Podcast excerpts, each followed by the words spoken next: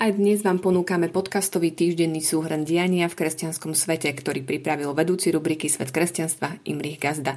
Príjemné počúvanie vám praje Jana Zlatohlávková. V aktuálnom súhrne sa dozviete, o čom je kauza, ktorá zasiahla Benedikta XVI. Tiež, že záborský úrad stále nefunguje a napokon, ako sa na pápežstvo pozerá evangelikálny kazateľ. V roku 2020 Benedikt XVI nečakane navštívil rodné Nemecko, aby sa naposledy stretol so svojím starším bratom Georgom. Odvtedy nepriťahoval emeritný pápež takmer žiadnu pozornosť. Všetko sa zmenilo pred niekoľkými dňami.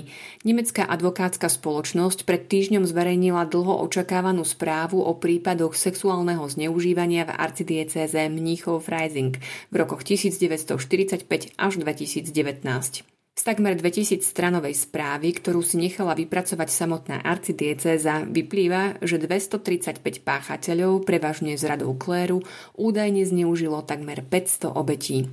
Správa sa venuje aj zodpovednosti jednotlivých arcibiskupov, ktorí stáli na čele diecézy v tomto období. Súčasný arcibiskup Reinhard Marx údajne pochýbil pri riešení dvoch prípadov.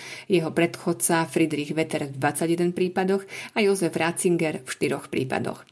Benedikt XVI s autormi správy spolupracoval už pri jej príprave, poskytol im 82 stranovú výpoveď a súhlasil s jej zverejnením. Ústami svojho osobného tajomníka Georga Gensweina zároveň prislúbil, že len čo si výslednú správu preštuduje, poskytne k nej svoje stanovisko.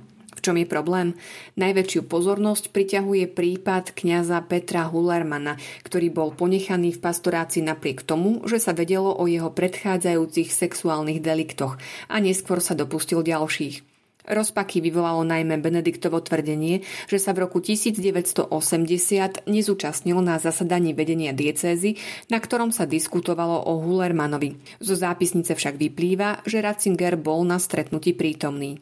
Svoje pôvodné tvrdenie Benedikt následne poopravil. Potvrdil, že sa na stretnutí zúčastnil a za chybu sa ospravedlnil. Zároveň však zdôraznil, že nemal žiadny zlý úmysel. Zopakoval tiež, že na stretnutí sa nehovorilo o zaradení Hullermana do pastorácie, ale len o poskytnutí ubytovania počas terapeutickej liečby.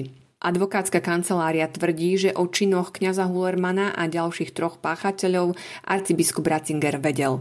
Vatikanista týždenníka Die Tagespost Guido Horst však upozornil, že správa je naformulovaná tak, že hovorí o pravdepodobnosti, nie o určitosti Ratzingerovej zodpovednosti. Podobne sa vyjadril aj Andrea Tornili z Vatikánskeho dikasteria pre komunikáciu. Správu označil za rekonštrukciu prípadu, ktorú nemožno vnímať ako definitívny rozsudok. Počkať si treba na Benediktovú reakciu. V prvotnej výpovedi pochybenia odmietol, teraz má však možnosť reagovať na konkrétne tvrdenia autorov správy. V návale aktuálnych odhalení by sme však nemali zabudnúť na dve veci. Poprvé, bez zľahčovania viny páchateľov a utrpenia obetí si treba otvorene priznať, že pred 40 rokmi pri riešení sexuálnych deliktov nezlyhávala len cirkev, ale aj celá spoločnosť, ktorá voči týmto odporným činom nebola ani zďaleka tak citlivá ako dnes. Vinu cirkvi to síce nezmenšuje, ale je potrebné vnímať ju v širšom kontexte. Jeden príklad za všetky. Koncom 70. rokov vyšiel v denníku Le Monde otvorený list, v ktorom výkvet francúzskej inteligencie v duchu hesla je zakázané zakazovať, obhajoval trojcu mužov súdených za sexuálny pomer s 13 až 14 ročným dievčaťom. Medzi signatármi sa objavil aj filozof Jean-Paul Sartre či oceňovaný spisovateľ Gabriel Matzneff, ktorý sa vo svojich dielach chválil sexuálnymi vzťahmi s dospievajúcimi chlapcami a dievčatami a literárna kritika tých čias jeho diela zbožňovala. Po druhé, netreba zabúdať na to, že to bol práve Benedikt XVI, ktorý začal v cirkvi zavádzať pravidla nulovej tolerancie a osobne sa stretať s obeťami zneužívania, aby sa im ospravedlnil a prejavil im svoju úctu a podporu. Teraz vám prinášame stručný prehľad ďalších udalostí. Úrad splnomocnenca vlády pre ochranu slobody vierovýznania alebo presvedčenia pod vedením Anny Záborskej začne fungovať až vo februári. Bol schválený ešte minulý rok, jeho sídlo a rozpočet stále nepoznáme. V novom evanelickom kostole v Bratislave sa v rámci týždňa modlitieb za jednotu kresťanov konala ekumenická bohoslúžba. Prosím, nikdy nie je vojnu, takto apeloval v súvislosti s napätím medzi Ruskom a Ukrajinou pápež František.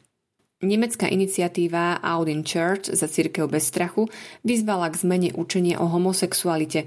Za výzvou stojí 125 kňazov, katechétov a ďalších zamestnancov katolíckej cirkvi, ktorí sa verejne prihlásili k svojej LGBT komunite.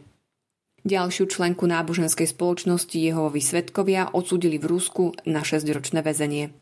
Severná Kórea po 20 rokoch už nie je najnebezpečnejším miestom pre kresťanov. V rebríčku zostavenom organizáciou Open Doors USA ju predbehol Afganistan.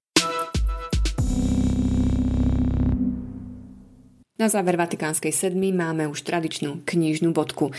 Pápež je celosvetovým duchovným lídrom, ináč sa však na ňo pozerajú katolíci, pre ktorých je pozemskou hlavou cirkvy a ináč iné kresťanské denominácie, príslušníci ostatných svetových náboženstiev či ľudia bez vyznania.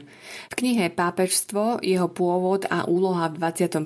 storočí sa čitateľi môžu zoznámiť s pohľadom kazateľa evangelikálneho zboru v Ríme Leonarda de Chirica, ktorý sa profesíne venuje aj katolickej teológii teológii. Kniha, ktorá vyšla v preklade predsedu rády Cirkvy Bratskej Štefana Evina, sa zaoberá nie len históriou pápežstva, ale aj pohľadom reformátorov, ekumenickým významom a vyhliadkami do budúcnosti. Osobitne si všíma pontifikáty Jana Pavla II., Benedikta XVI. a Františka. Tohto týždňová podcastová Vatikánska sedma je na konci. Pripravili ju vedúci rubriky Svet kresťanstva Imrich Gazda a od mikrofónu vám za pozornosť ďakuje Jana Zlatohlávkova. Prajme vám inšpiratívny víkend.